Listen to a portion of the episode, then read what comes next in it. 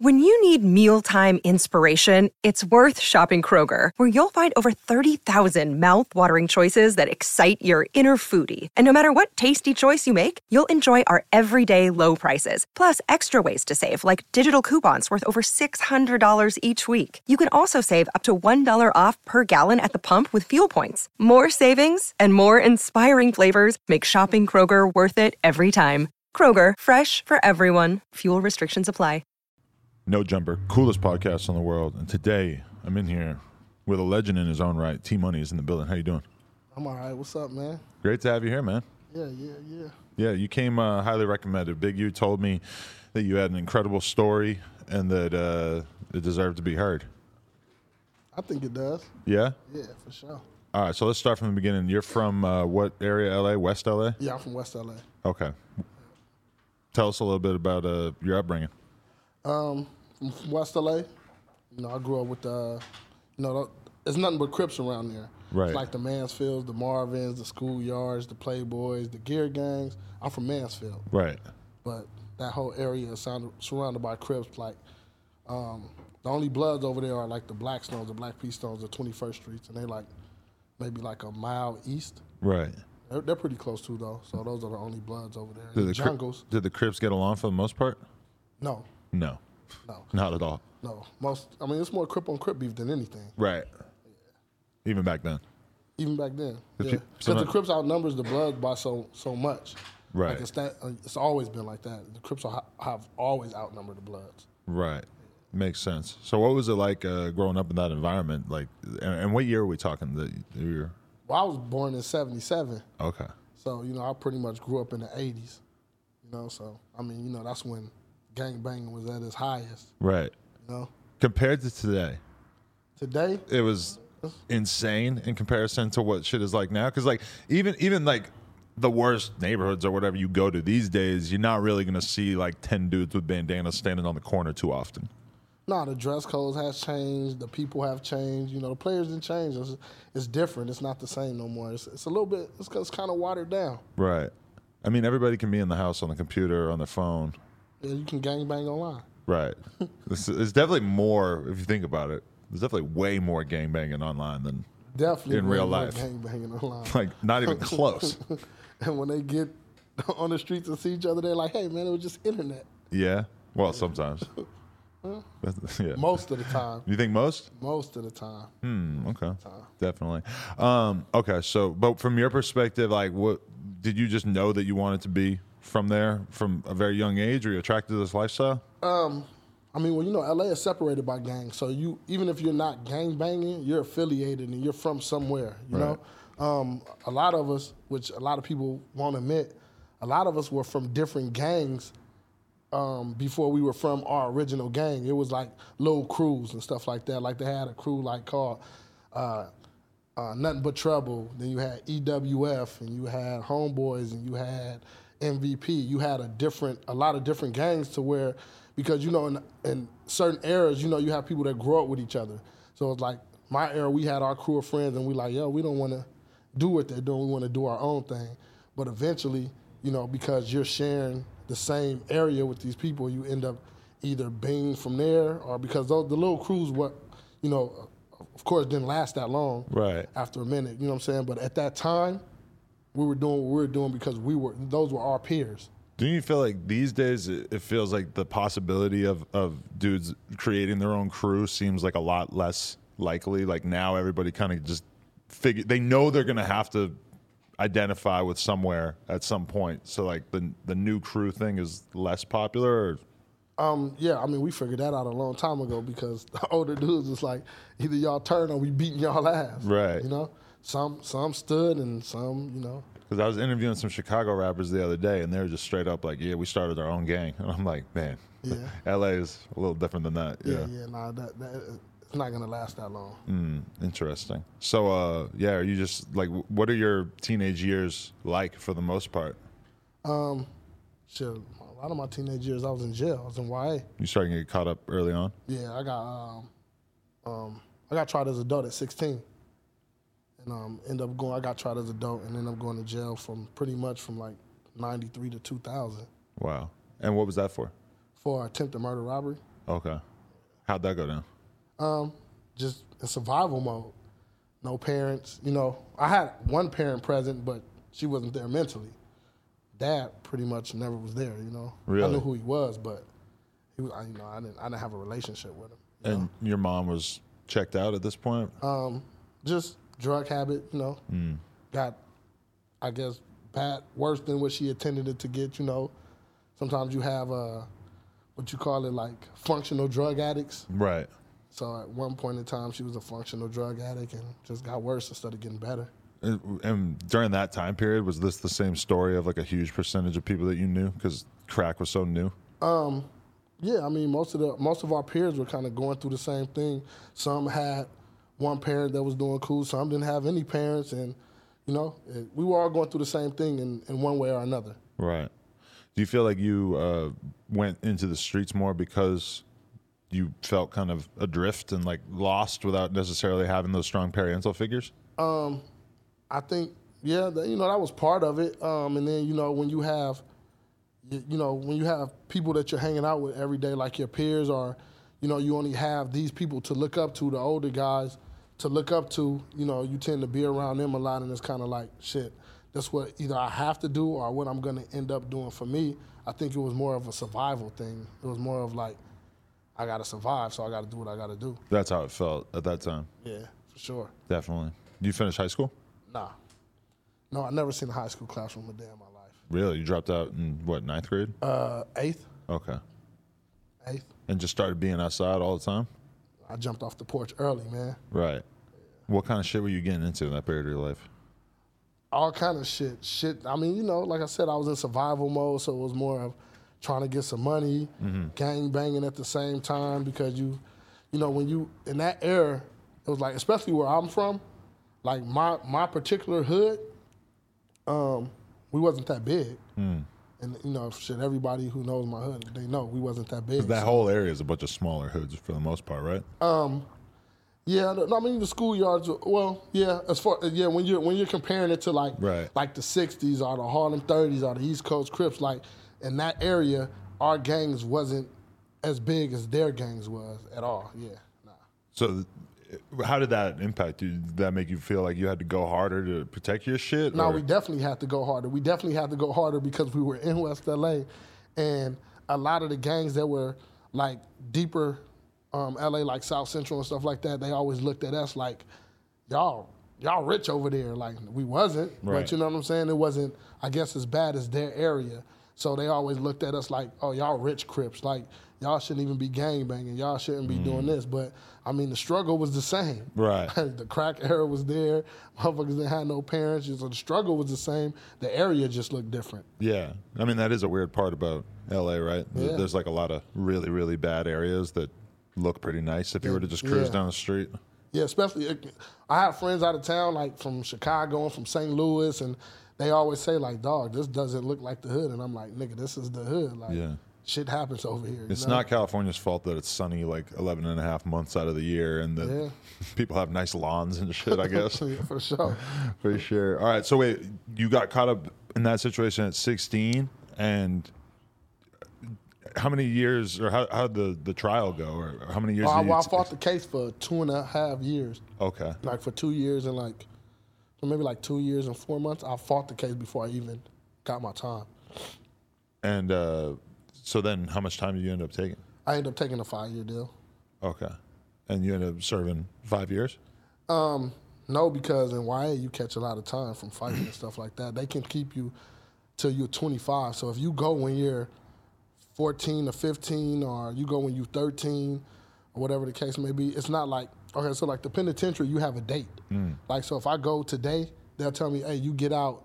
Uh, 2024 February the 19th. So unless you catch another case or something like that, that's my release date. Which has got to be nice because at least you have something to look forward You look to. forward it's to locked in Yeah. place. Uh, YA, there's no release date. Like, but they can keep you. They can keep you till you're 25. And if you tried as an adult and you got a, um, they had YA numbers and M numbers. If you had an M number, once you turn 18, they can send you to the pen. Or once you turn 25, they can send you to the pen. But you can also go to YA at 18, and you can also go to the pen at 18. Hmm. You know what I'm saying? YA is a little bit more unstructured. It's like letting a bunch of pit bulls going like, hey, Really? they're young kids. You know what I'm saying? So it's not like in the pen you're up under a gun, and YA you're not.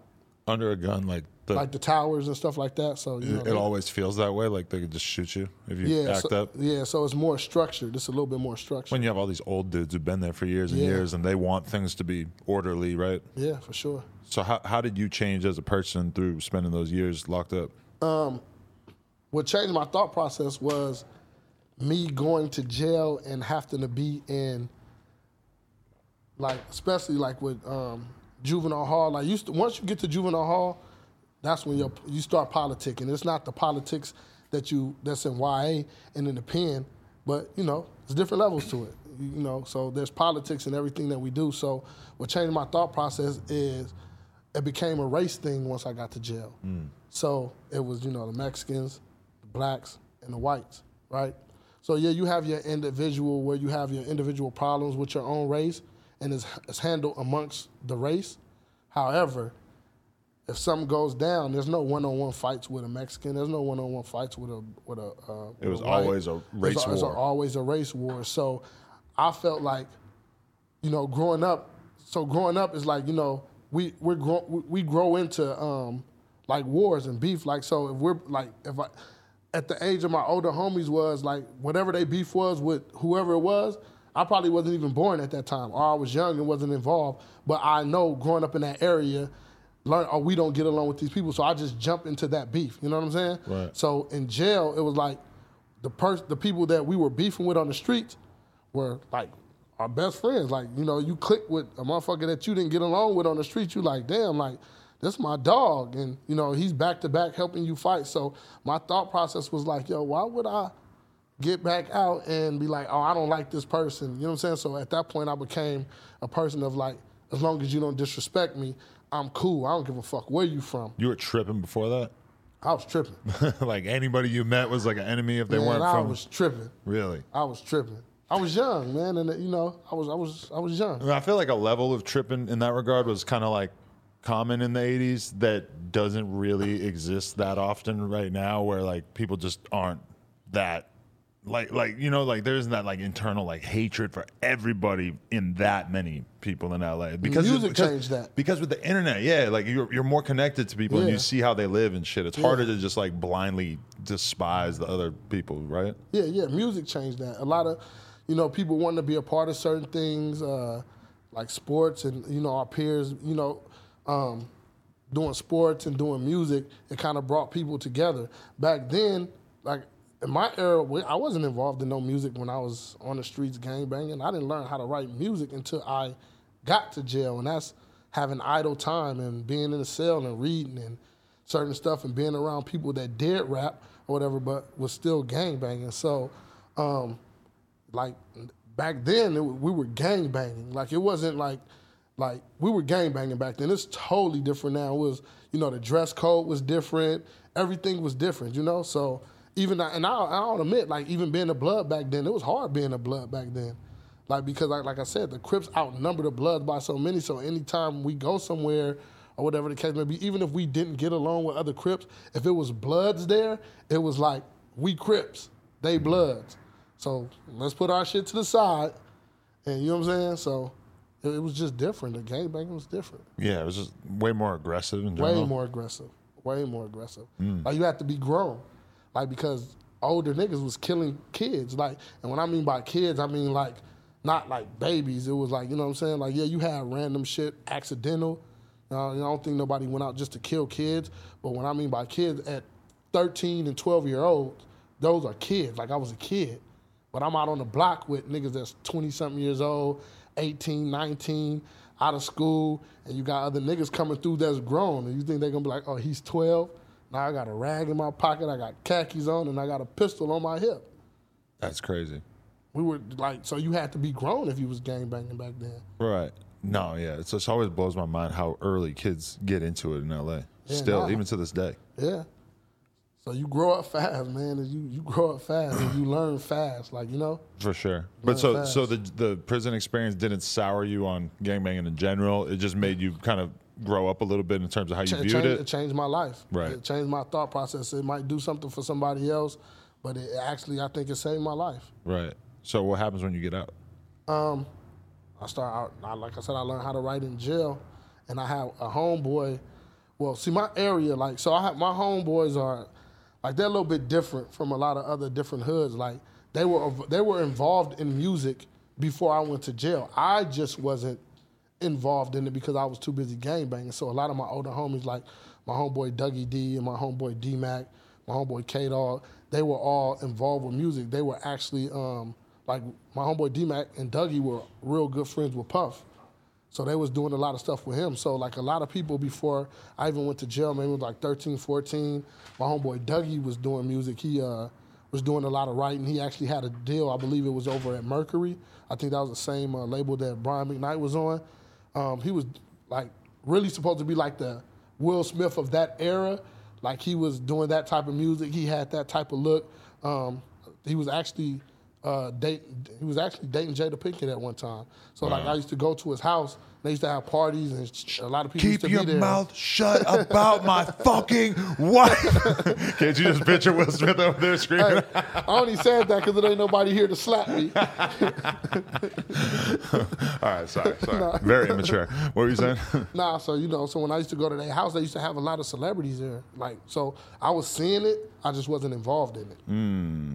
so you start realizing that you have opportunities and doors that could maybe open for you by getting more into the entertainment shit. Well, once I was in jail and I learned how to write music and my thought process changed, then I always knew I had an outlet once I got back. I didn't know if it was gonna work or not, but I felt like I always had an outlet with mm. my homies being involved in music and them knowing the people that they they knew that I had been introduced before, but like I said, I was more in gangbang mode than business or music until I got to jail because I didn't learn how to write music until I was in jail. And, and what was it like learning to write music in, in jail, given that you can't play a beat or whatever, right? Well, I mean, you know, niggas is creative in Yeah, jail. Yeah, you made know it happen? Yeah, so I had a, a celly named Jackie Boy from Harlem 30 Crip. Okay. And um, he was, I guess, always rapping. And um, like, so we start, you know, he used to rap in the cell and be like, oh, we used to be freestyling and stuff. And I just took the shit serious, like, started writing every day. He taught me how to structure the songs and stuff like that. So my whole time, we actually, in Eastlake Juvenile Hall, I started writing church raps and performing in the chapel. Wow. God raps, you know? And um, from then on, my whole stay was just read, write, read, write, work out, read, write, write, write. You know what I'm saying? Like, so. I mean, when you think about like that, prison sounds like you know decent training for life. You know, like just having that regimen and taking your health serious and working hard and stuff. Like, I mean, at least from that, it sounds like it probably helped you get into like a better mind state of what you wanted to do with yourself. Yeah, definitely. That's what I'm saying. Like, so when I got out and me not me not being, you know, the, the type of person where it's like, I'm I, I didn't really I'm not gonna say it's always gonna be in your heart. Like I'm always gonna be a gang member. You know what I'm saying? Am I gonna be active all my life? No, I can be active. I can get active if I feel threatened. But like I said, my thought process changed so much. I was like, I do not want to be a part of that part where it's just like just because you're from somewhere else, I want to take something out on you. I want to be like, oh yeah, I'm from here, here, fuck you or whatever. That was out because I was like, if I ever go back to jail for whatever reason, the same person that I probably about to shoot at or then shot at, I got to go right in and be his friend. Right. It just start kind of Didn't like make sense. stood out to you. It was just too stupid to Yeah, it didn't make sense. stand by. Yeah, it didn't make sense at all. Definitely. So okay, you start working on music with those guys. Well, yeah. Well, well, when I got out, um, I actually ended up going to Atlanta, like, cause that's where the music had transferred to. Pretty much. They much. told you that you that that was kind of where the sound was coming. That just was telling me that pretty much uh, you want to stay out of trouble. This is where we at. This is what we doing. You should go here, and that's where I started. And you hadn't really traveled before this. no, I had been there. Well, my, my, my, my mom is originally from Houston. Okay. Well, I was born and raised here. I was born in Cedar Sinai. So, but my mom. So I used to go to Houston. I used to go to Texas like in the summertime. But other than that, I had never really traveled anywhere. Right. So what was Atlanta like? That kind of changed your outlook on life. Yeah, um, It's great out there. yeah. The bitches was naked in the strip club. You went to Freaknik.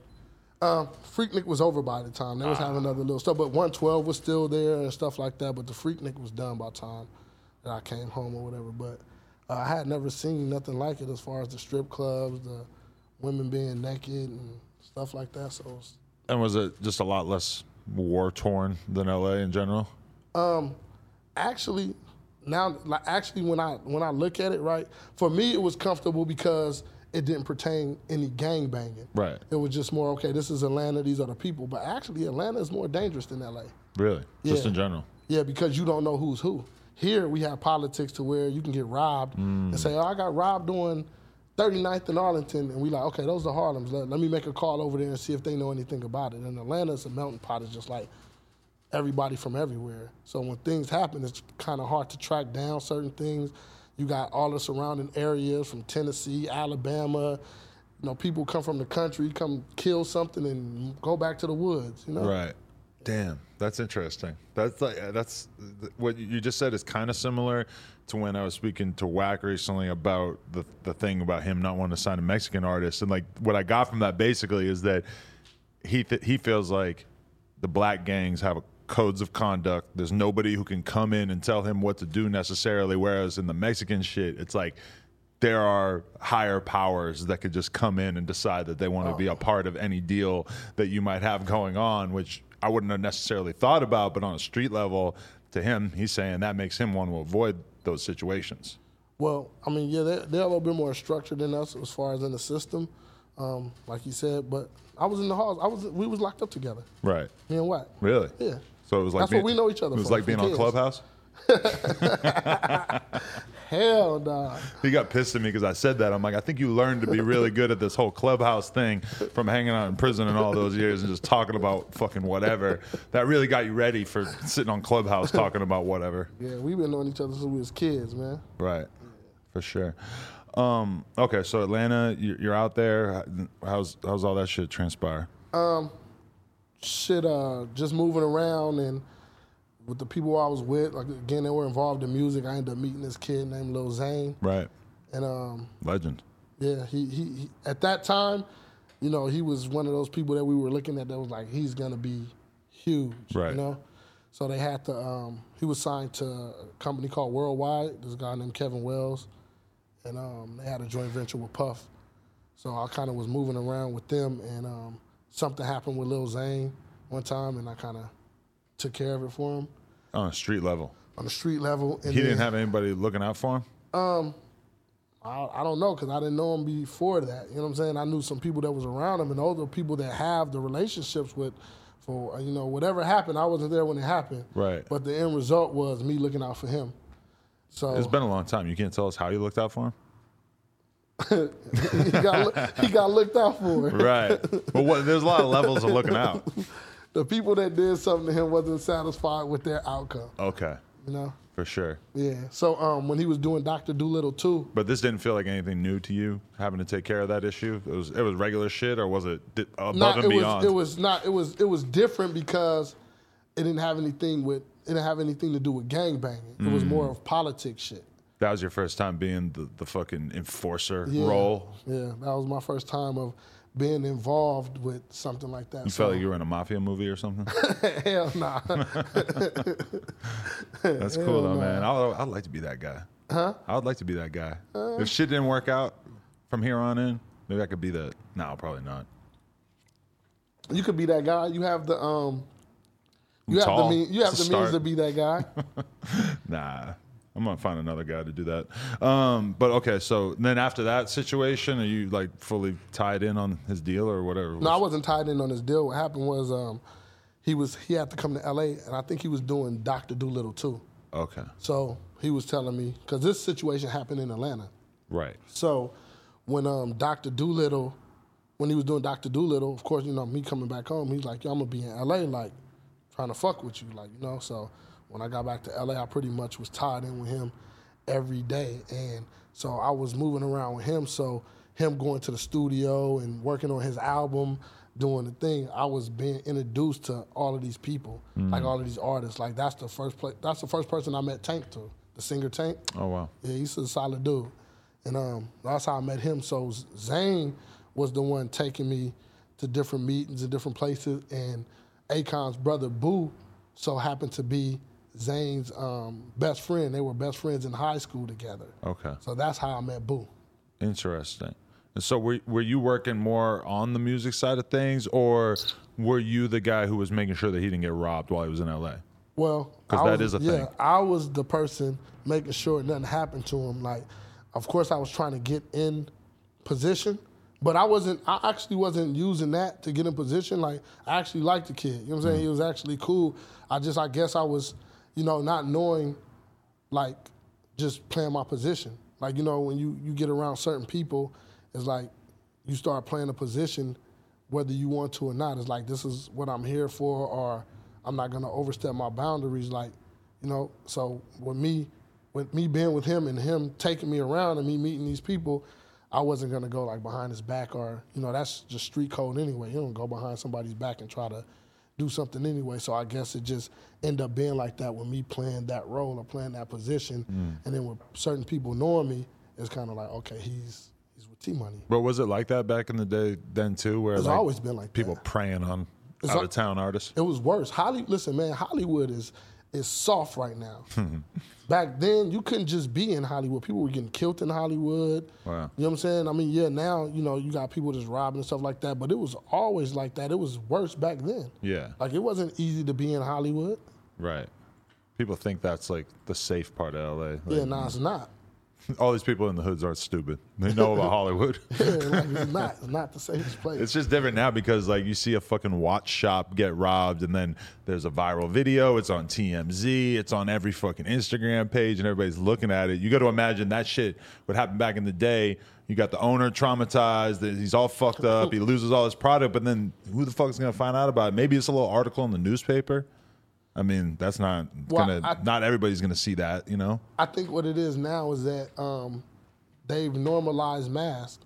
So it's like because of COVID, you know, when you see somebody walking up with a mask, it's normal. Yeah. Back then, you see somebody walking up with a mask, it's like either pull your gun out, get the fuck out the way, or prepare for whatever's gonna happen. Now, it's like when you're walking in, they're telling you, oh, you have to have a mask on in here. So Right. now, instead of just this, it's like, well, I'm gonna just put a whole, the whole thing in and fucking cameras, and you can't see anything. And for for most of my life, there's been rules at like malls and public areas that you're not allowed to wear a mask Now in general, are. even like a fucking Halloween mask or whatever, because they don't want you to be able to steal shit and then you know or do whatever, terrorize people and not and get away with it. And then all of a sudden, it's like no, you have to wear a mask.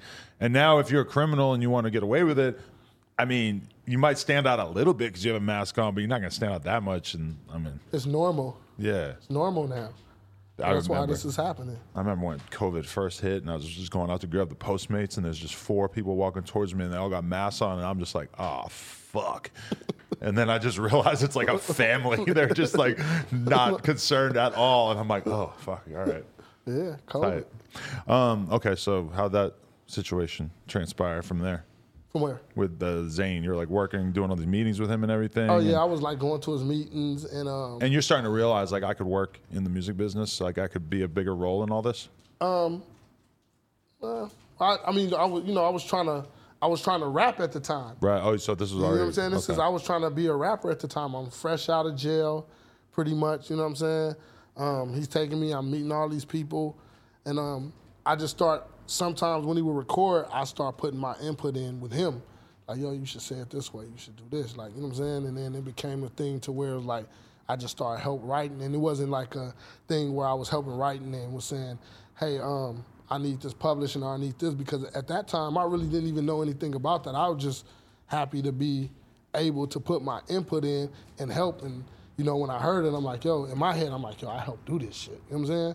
Like, I, I shit, I, I did that. You know, so it wasn't even about the money. It wasn't about anything like that. It was about more of me getting myself in position and just being involved. Right.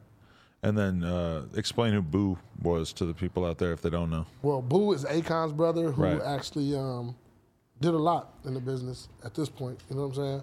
Um, but that's who, that was his best friend. And um, so that's how I met Akon. I met Akon through through Bu and Zane because Zane, when he would go to Atlanta, the studio that he was working at was where Akon was working at. Akon was signed to this guy named Devyne Stephens Okay. um, who actually had a deal before, I believe. I don't know his whole story. I know him well, but I just don't know his whole backstory or whatever. But that's where Akon was working out. He had another brother named Mozart that was doing beats or whatever the case may be. So um, that's how I actually met Dolla too. I met them all pretty much in the same room. Right. And explain Dolla for people because he's a big part of your story. Yeah, um, Dolly had a big, real big song with uh, T Pain called "Who the Fuck Is That."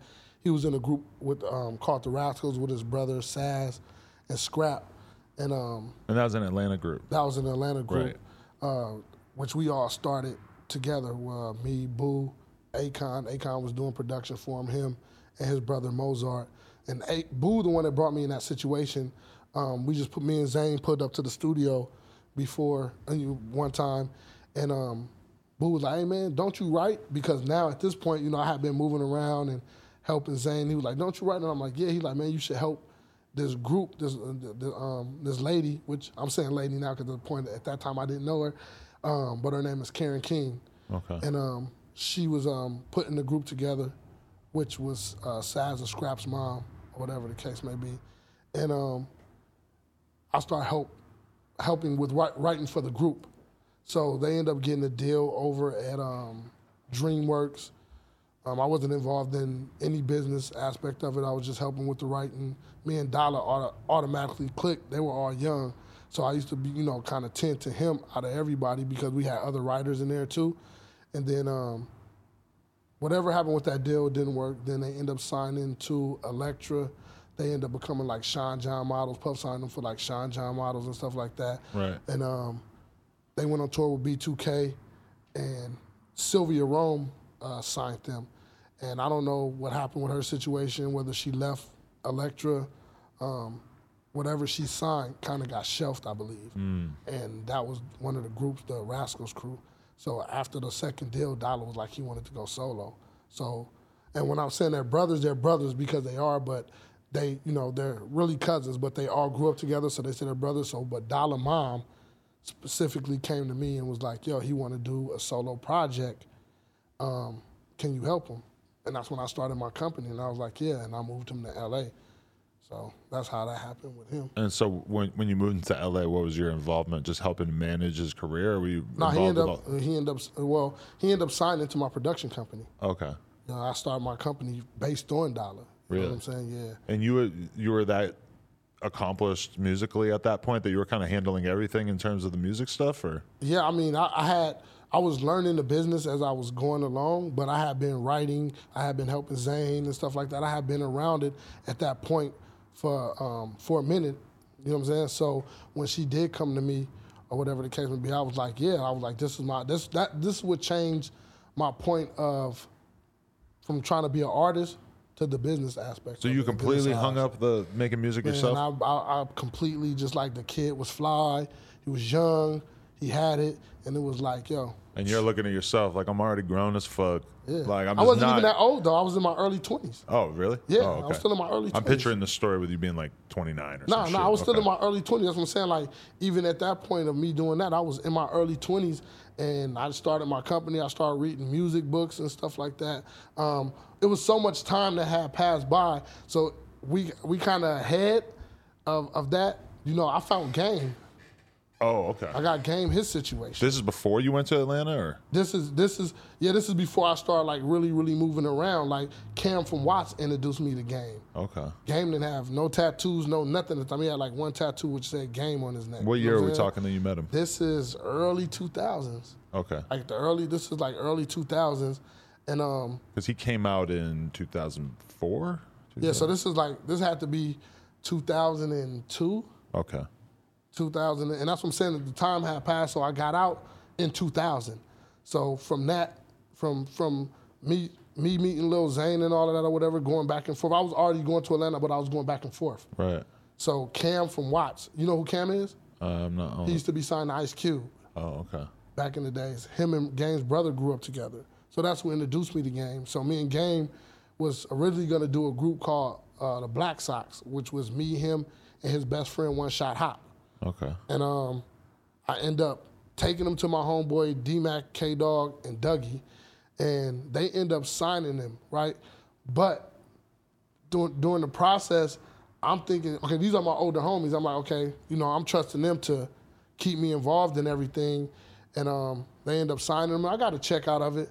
But it wasn't what I thought they were gonna do. And I'm not mad at that. And Like, they kind of went behind your back. No, they didn't go behind my back. I took game to them, but what they didn't do, they just didn't keep me involved in the paperwork. Oh. And me not knowing the business at that time, I got a check out of it, but it wasn't what they were gonna get. It wasn't. Right. I wasn't involved in the business from that point on, as far as like the structure of the deal. Did Game strike you as a star when you met him? Yeah, no, he did. I let him. The first person he rapped at in front of everybody was at Lil Zane's party. Right. And he had already got shot and all this shit at that point. Well, I didn't know him when he got shot. Okay. And, But this is like a, a year or two after he got shot, or I don't know what year he got shot in. that's always like part of his whole story is that he like had this moment where he was just laid up, like and, and just Yeah, but realized he had that's to it's rap. not that's not true. Oh, really? nah, he he probably got shot, but the whole thing after that of how he got signed is not true. Oh, really? It's not. Okay, so how would he get signed? He got signed. Dougie walked him in. Like he has this whole conglomerate story about, like, oh, he had this crazy buzz and this and that. Like that's not true. Like it, it didn't didn't happen. He was saying I was doing this on. I don't know if he ever sold dope or anything, but that was his story. Like I was selling dope and. I know as far as the music aspect of it, he was signed to a company called Desperados. We were all staying in Burbank, um, in the same spot. Me, my homeboy Jule from St. Louis, because my homeboy D-Mac had another deal at Capitol through Andrew Shack um, with Jule. So at that point, when Dougie before before that happened, Dougie D is the one that walked him in to Mike Lynn and this guy named Big Chuck. Like so, there was no buzz. My homeboy K Dog is the one who gave him the money to go to the Bay Area to go record up there. So what he did up there, we don't know. If he signed something with JT, the Bigga Figga, we don't know. But me and him was going to the studio every single day. My homeboy K Dog studio had a studio on Co. I mean on um, Cahuenga and Hollywood Boulevard in this big ass building. We were we were writing together. We were doing the shit together. Then um, Loon at that time also from Bad Boy, the one that just got out of jail, Yeah. got signed, and that's my childhood friend. So he when he moved from New York, he was hanging with us in the hood. Like he just did the check in with Big U, and he mentioned like the man's face. Right. They mentioned my name and stuff like that. So my homeboy K Dog gave Game seven hundred dollars to go to the Bay Area to record what he was gonna record. Whatever he did up there, we don't know. When he came back down with what he recorded, my homeboy Dougie walked him in to Mike Lynn. He didn't know Mike Lynn. Like the story is saying, Mike Lynn um, came and Dre said, I, I don't care if you come back, shot, killed, the stab. That shit, none of that shit is fucking true, bro. None of it is true. It's all a fucking lie. It's all made up. Who's Mike Lynn exactly? Mike Lynn worked for Dre at the time. Okay. He was an A&R for, for Dre at the time. So then, how, how he he goes up and records in the Bay or whatever, Mm-hmm. and then how does he end up connecting with Dre? Do you know exactly how that connection through, happened? through Dougie. Okay. Dougie walked him into Mike Lynn and Big Chuck, which was wor- who was working with Dre. Okay. So if you look it up, he was signed to a company called Desperados for six albums. I think the year the Wolf got him out of his contract. Really? Yeah. And so, w- do you think Dre just like gave them money to get him out of these deals and stuff, or how? He was he, no, he was in the deal the whole time. They ended up doing a joint venture. Ah. the Desperado logo just was never seen. okay. But he was signed to Desperados for the whole period of that time. So when it, did you guys stop fucking with him before he even was signed to Dre, or did, were you still fucking No, with him? well, I wasn't fucking with him. He was he was signed to D Mac and K Dog at that point in time. And there's rumor, I don't know if it's true, but the, my homeboy Dougie, who walked him in, was supposed to be managing him. Right? What happened was supposedly Mike Lynn told Dre that Dougie was talking about how he fucked Dre's wife. But this was before Dre was married to her. Mm-hmm. Now, mind you, Dougie done fucked all the bitches back in the day, so I don't know. A lot You of people saying? fucked a lot of people's wives. It's Yeah. just you don't really talk about it. Yeah, he was if you want to work with the person. He was one of those guys that fucked all the bitches. You see what I'm saying? So it's not unbelievable, but this is what the rumor is of why Dougie didn't end up being Game's manager. But Dougie is the one that walked Game in and got him that situation. Wow. Well, now that Dre's divorced, maybe they could all be cool. Hey. Wow. So yeah, his whole story is just a fucking lie, man. Damn. And so you stopped fucking with him around that time, or I never really stopped fucking with him. He just separated himself. You know what I'm saying? He, I guess he had his own agenda. Like he's one of those dudes that, you know, like this this nigga apologize, do this, do that. He has his own agenda, and I hmm. don't know what his agenda was. I don't know, you know, like like I said, he never he never mentions the people that were actually involved. Right. He never mentions D Mac. He never mentions, but you can Google that shit. A lot of artists like to simplify their come up story. Yeah, but it's whack. It's, it's, it's, it's whack because it's like, how do you think that a lie sounds better than the truth? Mm. Like the truth is the truth. Like you're successful, bro. Right. So that's all that anybody cares about. The end result, you being successful. So why not just tell the truth? But the thing is, when I have to give like the five minute version of how I got here today, a lot of people get left out. Because you know, I'm not talking about who was my cameraman. I'm not talking about who was, you know, help, who, who my first advertiser was. There's so many details I could go into of like all the different people But that kind of help. a, he you still has a long, drawn out story though. So I can see you want to tell this five minute story or this five minute story. yeah. Because this story is I was selling dope on Brazil and Dr. Dre sent Mike Lynn and told him you better not come back unless and I don't care if you get shot or stabbed or killed and all of this whole type of shit. Like, Were you um were you annoyed watching him blow up with G Unit no, hell no. and I've become the face of LA? No, I was actually happy for him. My my my my thing is just tell the truth. Like I don't. I'm, I'm glad that he's successful. Like I said, the end- the it's, it's like saying like Cardi B, right? And I'm mm-hmm. just using that example because you had a lot of people say a lot of stuff about her. Oh, she was a stripper. She was this. She was this. Nobody gives a fuck. The end result is she's successful. So so what? But I, I, I don't think she's lying about her come up in her story. You know what I'm saying? So I'm just saying like, yo, I'm not I'm not mad that he's I do good for myself. You know what I'm saying? I'm not mad that that he uh, that he's successful. I went and got a fucking label deal over at Jive with Dolla. I did, did a joint venture with Akon. Like Akon's last project, Concrete Jungle, I wrote nine out of twelve songs. The fuck am I mad for? You know? I'm not mad at all. Like I don't give a fuck. Yeah. It just be honest, man. Like gi- give the people the credit that help you get to where you are. You know? And it wasn't they and, and they're all Crips. Right. All of them. They're all Crips. He was signed to some Crips at the end of the day. Like, I don't know if he's hiding that, like, oh, I'm a blood, so I don't want to tell people I was signed to the Crips, but that's what it was. Interesting. Um, but okay, all that was like 2004 ish era. What Yeah. year does Dolly get killed in? Dolly got killed in 2009. Okay, so you, how many years were you working with him in total? Um, I was working with Dolla from like, maybe like 2001, 2000, like early 2000. Working his career the whole time. Yeah. And was it reaching a high point around the time he got killed? Hell yeah, we had we was number 65 on the bill, Billboard chart. With Who the fuck is that with T Pain?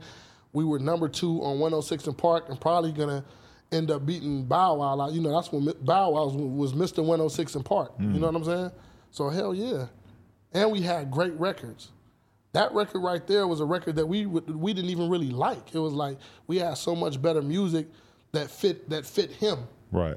You know, we felt like this is this record is, but the record took off Right. you know, and to be the record. A lot of the times, to be the record that you really don't like that much, that just takes off, and that fucking record took off. And so was he a uh, an artist who was really in the streets or Yeah, definitely, right? Definitely. But from he's from Atlanta.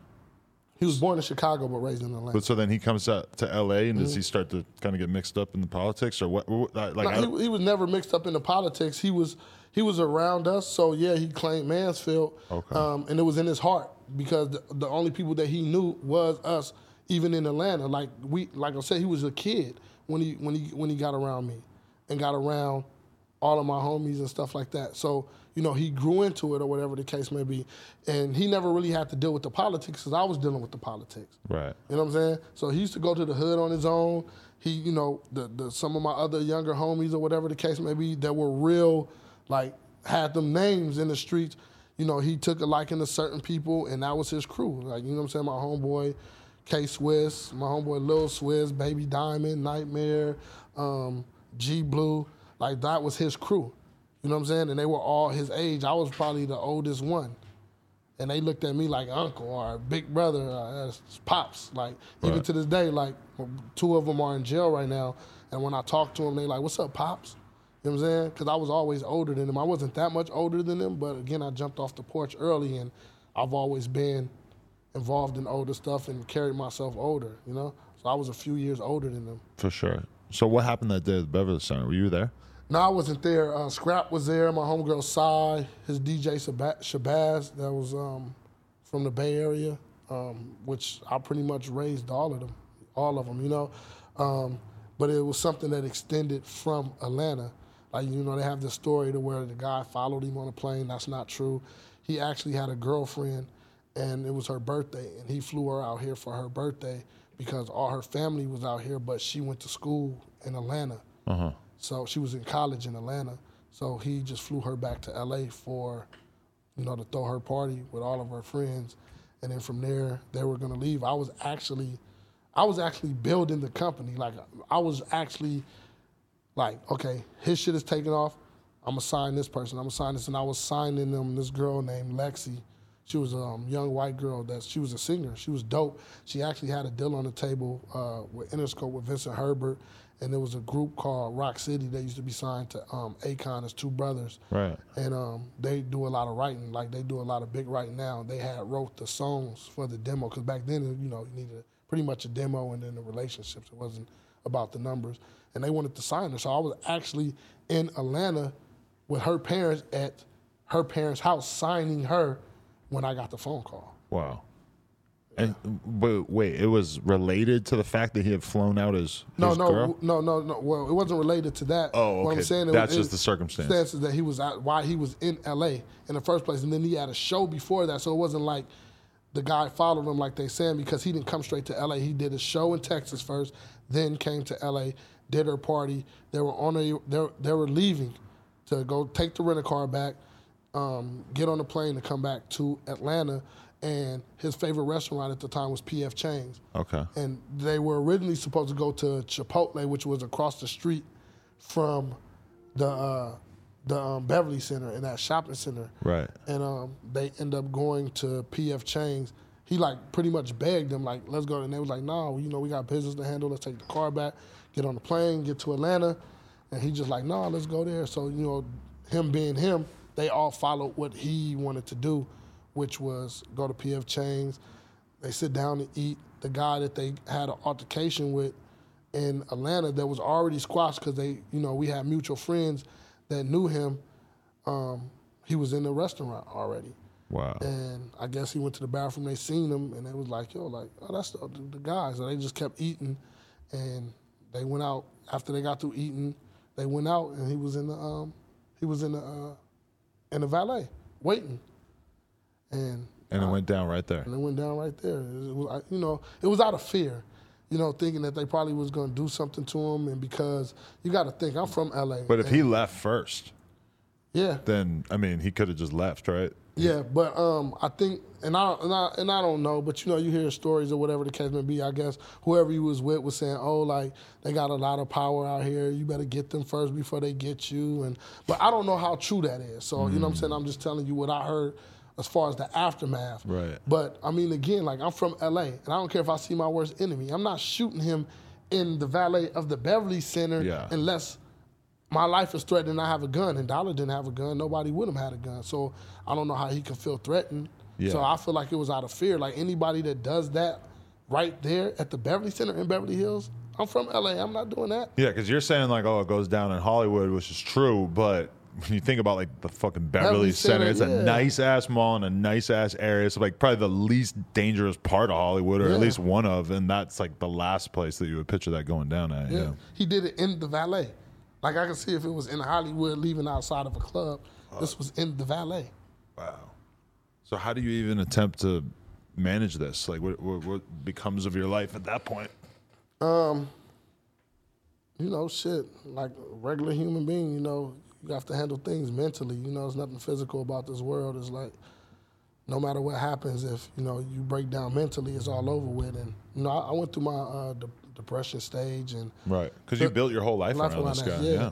And feeling like, um, and not even really just building my whole life. Is like when you come from where I come from, The business and part the of it, business yeah. part, and you have you seize the opportunity. You know, I lost my pretty much my brother, my little brother, my son. Like somebody that I pretty much had something to do with his life for a long, you know, for a period of time. Of, of grooming him or whatever the case may be. So, and him being with me, moving to LA with me, his mom allowing him and trusting him to move to LA with me, you know what I'm saying? Mm. Then it's kind of like it fucked me up mentally. It's like, damn, like, and I've always tried to protect him and make sure nothing happened to him. And, you know, she's not mad or anything because It didn't have anything to do with any gang shit. I wasn't there for the first altercation, and I wasn't there for the second altercation. You know what I'm saying? So it's not like she, the, you know, she's mad at me or whatever the case may be of that happening to him. Um, but it fucked me up. You know what I'm saying? Because it's like you can always get money, but I can't get him back.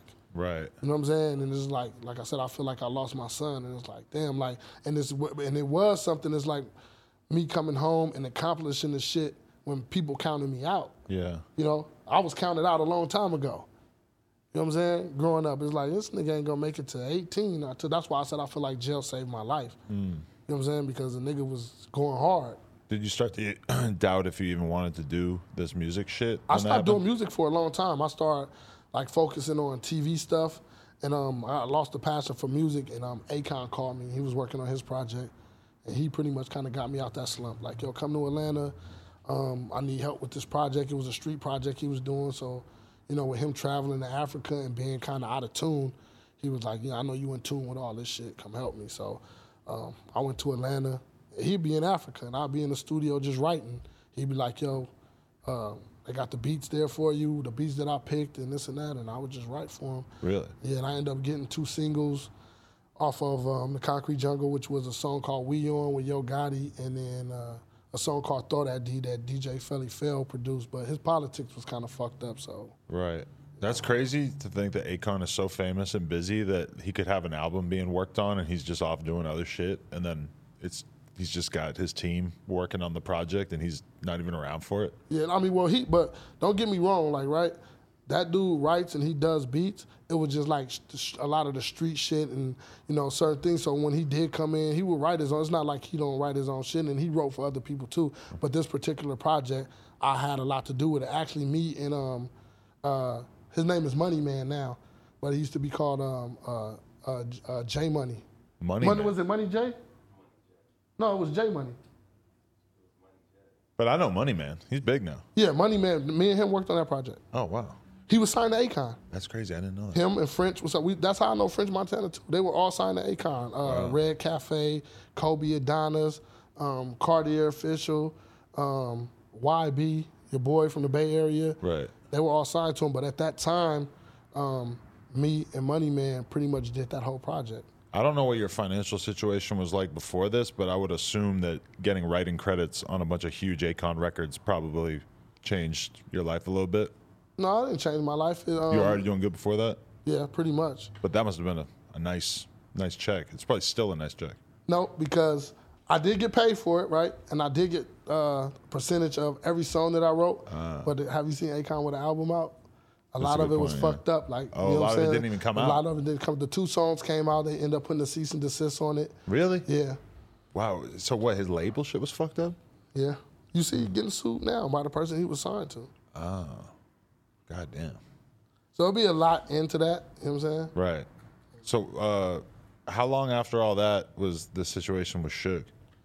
Um, the situation with Suge was in 2014. Okay. So that's the, one of the most recent things on our list of things to talk about. You go with the bullshit. well, you know, I got a, I got a nice little list here, you know. But okay, so you go to a party. Mm-hmm. Under what conditions did you go to the party? It was just you were just going to have a good time, or um, and what yeah, kind of party was it? It was uh the VMAs. It was the VMAs. The VMAs. It was Chris Brown's party, Okay, and I know all of them. right, You know what I'm saying? Like I have a cool relationship with you know a lot of the artists. You know, like I said, French I know from before he was signed. right, You know what I'm saying? When they were doing the DVDs and shit or whatever the case may be out there, I met him uh, through Ja, which was one of Akon's managers at the time. He's from Brooklyn. So like I had a lot a lot of the relationships that I have with these artists is before these niggas was signed. You know what I'm saying? And so I had this relationship with just from moving around, doing my own shit, whatever I was doing. you know? right. And so yeah, I end up going to the party and um, it was, hey, Somebody shot Suge, yeah, I guess he made somebody mad. right? And you had nothing to do with this. Nope. You weren't around it, I was there. I was at the party. but did you see it, or were you like close to it, or were you completely? I don't know where it happened at in the club. All I know is I got accused of it. Right. You know? I don't know. How, so did you get accused of it immediately, or did you get accused like later on? Nah, they came like maybe like three months later. Really? Yeah, raided the spot, took me to jail. What kind of evidence do they have? They had no evidence. They had hearsay. They said they had he say she say. If it was at a crowded party, wouldn't there be a bunch of witnesses to say that you were doing something else, or that you like? They would have to have a bunch of eyewitnesses, I, right? I mean, don't know. shit. I, I don't know. Shit, they didn't. I guess whoever shot him, they don't have him either. So I guess didn't nobody see it. So what happened to those charges? Um, they end up dismissing that and charging me with uh, um, felon with a firearm because when they raided the spot, they found a gun that had nothing to do with nothing, Uh-huh.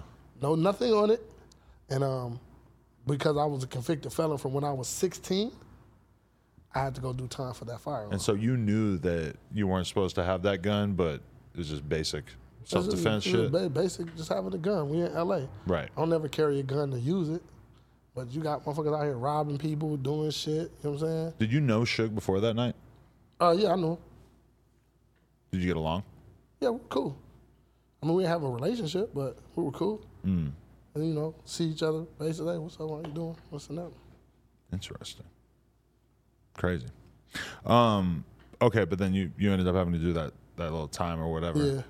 And that was that like did that feel like just a huge step backwards in your It life? or- definitely was a huge step back because I hadn't been in trouble in so long what was it like two years? You said? that I had to do. Yeah. No, I only had to do a year, Oh, okay. But I hadn't been in trouble in 15, 16 years. And you're getting you at this because when you went to prison the first time, you weren't used to shit.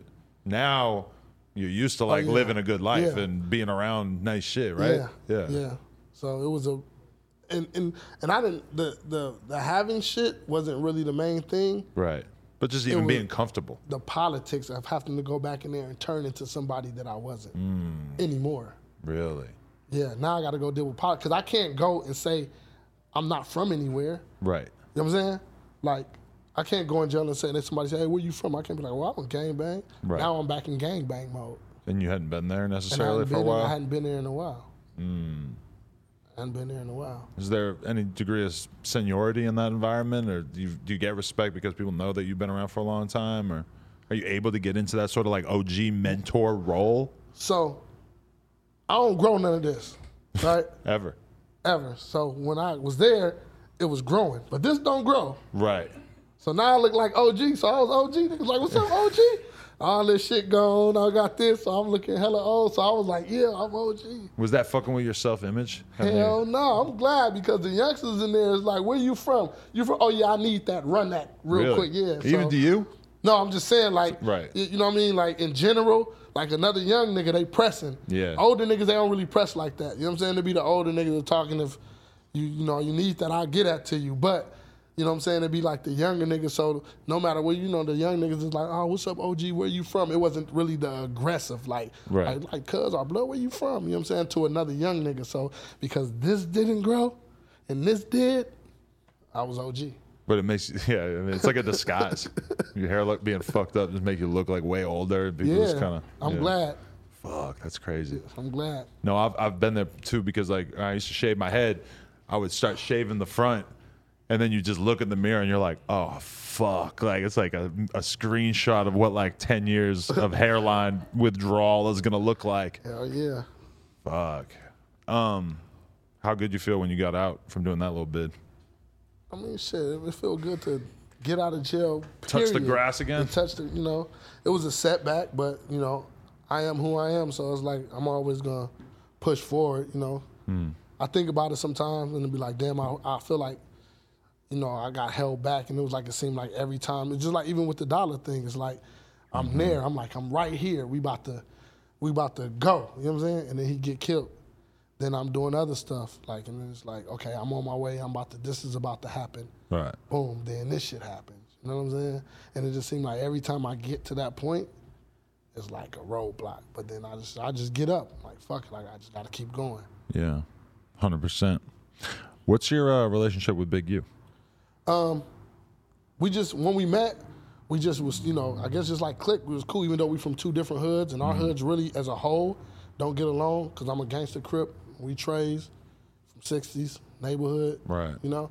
But um again, like I said, he been to, he been to jail, I've been to jail, And a lot of the times when you in there, like I said, you have your individual with you know your race you handle your own business between the race so yeah you might have you know altercation with but it's it's you know it's contained you know what i'm saying so i think he feel like i feel is like you know you come home and like the person that you feel like you would never get along with is helping you fight essay helping you fight a white boy or helping you fight all of them because a lot of the times when shit like that happens trust me we're outnumbered by a lot there might be 20 blacks and 100 Mexicans. It might be 50 Mexicans and 30 white boys. And the whites are going to help the Mexicans. Or are they going to make the white boys help? Well, they're clicked know? up. I mean, they're not clicked, but they'll make, in the county, they'll make it be like, hey, we finna get off on the blacks. Y'all need to help. Wow. The Paisas and everything. So it'll be 20 of us. Keep me out of there. I am not kicking it with no Nazis. I'm not smoking spice with a bunch of fucking white power dudes, dude. That's the biggest thing I'm scared of. Don't go to jail. Yeah. Cause you're gonna choose you gonna you gonna choose something. Nah. You know what I'm saying? Either you're gonna be with the blacks and you're gonna have to even go harder. Right. And they'll help you if you go hard. Or cause this They ain't gonna have me the whole way, bro. No, no, they have listen, listen. My little homeboy, he Mexican. He You better get locked up too, so we can be like I have security behind bars. like Kiki, I'm gonna need you to catch this charge, so I have somebody to go with me. oh, that's fucked up. What uh, what are you working on now? What's what's uh, your creative energy going into and business energy? Um, and what's so fucked up is I had these shirts that I was gonna bring you, and I fucking forgot them. Oh shit! Um, I have a company called Politics, and because it's politics from the smaller street corner to the White House. But I took the shirts and I took every gang, gang sign and made positive acronyms. So like the blood might say brave or beautiful, the Piru sign might say peaceful, powerful, pleasant. The um, Crip sign might say creative, creativity, confident, and then on the back it tells what um, what gangs were originally for. You know, so why it was really started, and then I did some for the um, Mexican gangs too, where you know it has the South Sider sign and it says like strong survival and stuff like that. So That's dope. yeah, Hell yeah. um, actually working with her on some TV stuff. Oh, okay. She does a lot of TV stuff. I can't really explain it, Really? but she's the TV lady. What kind of stuff are you doing with them?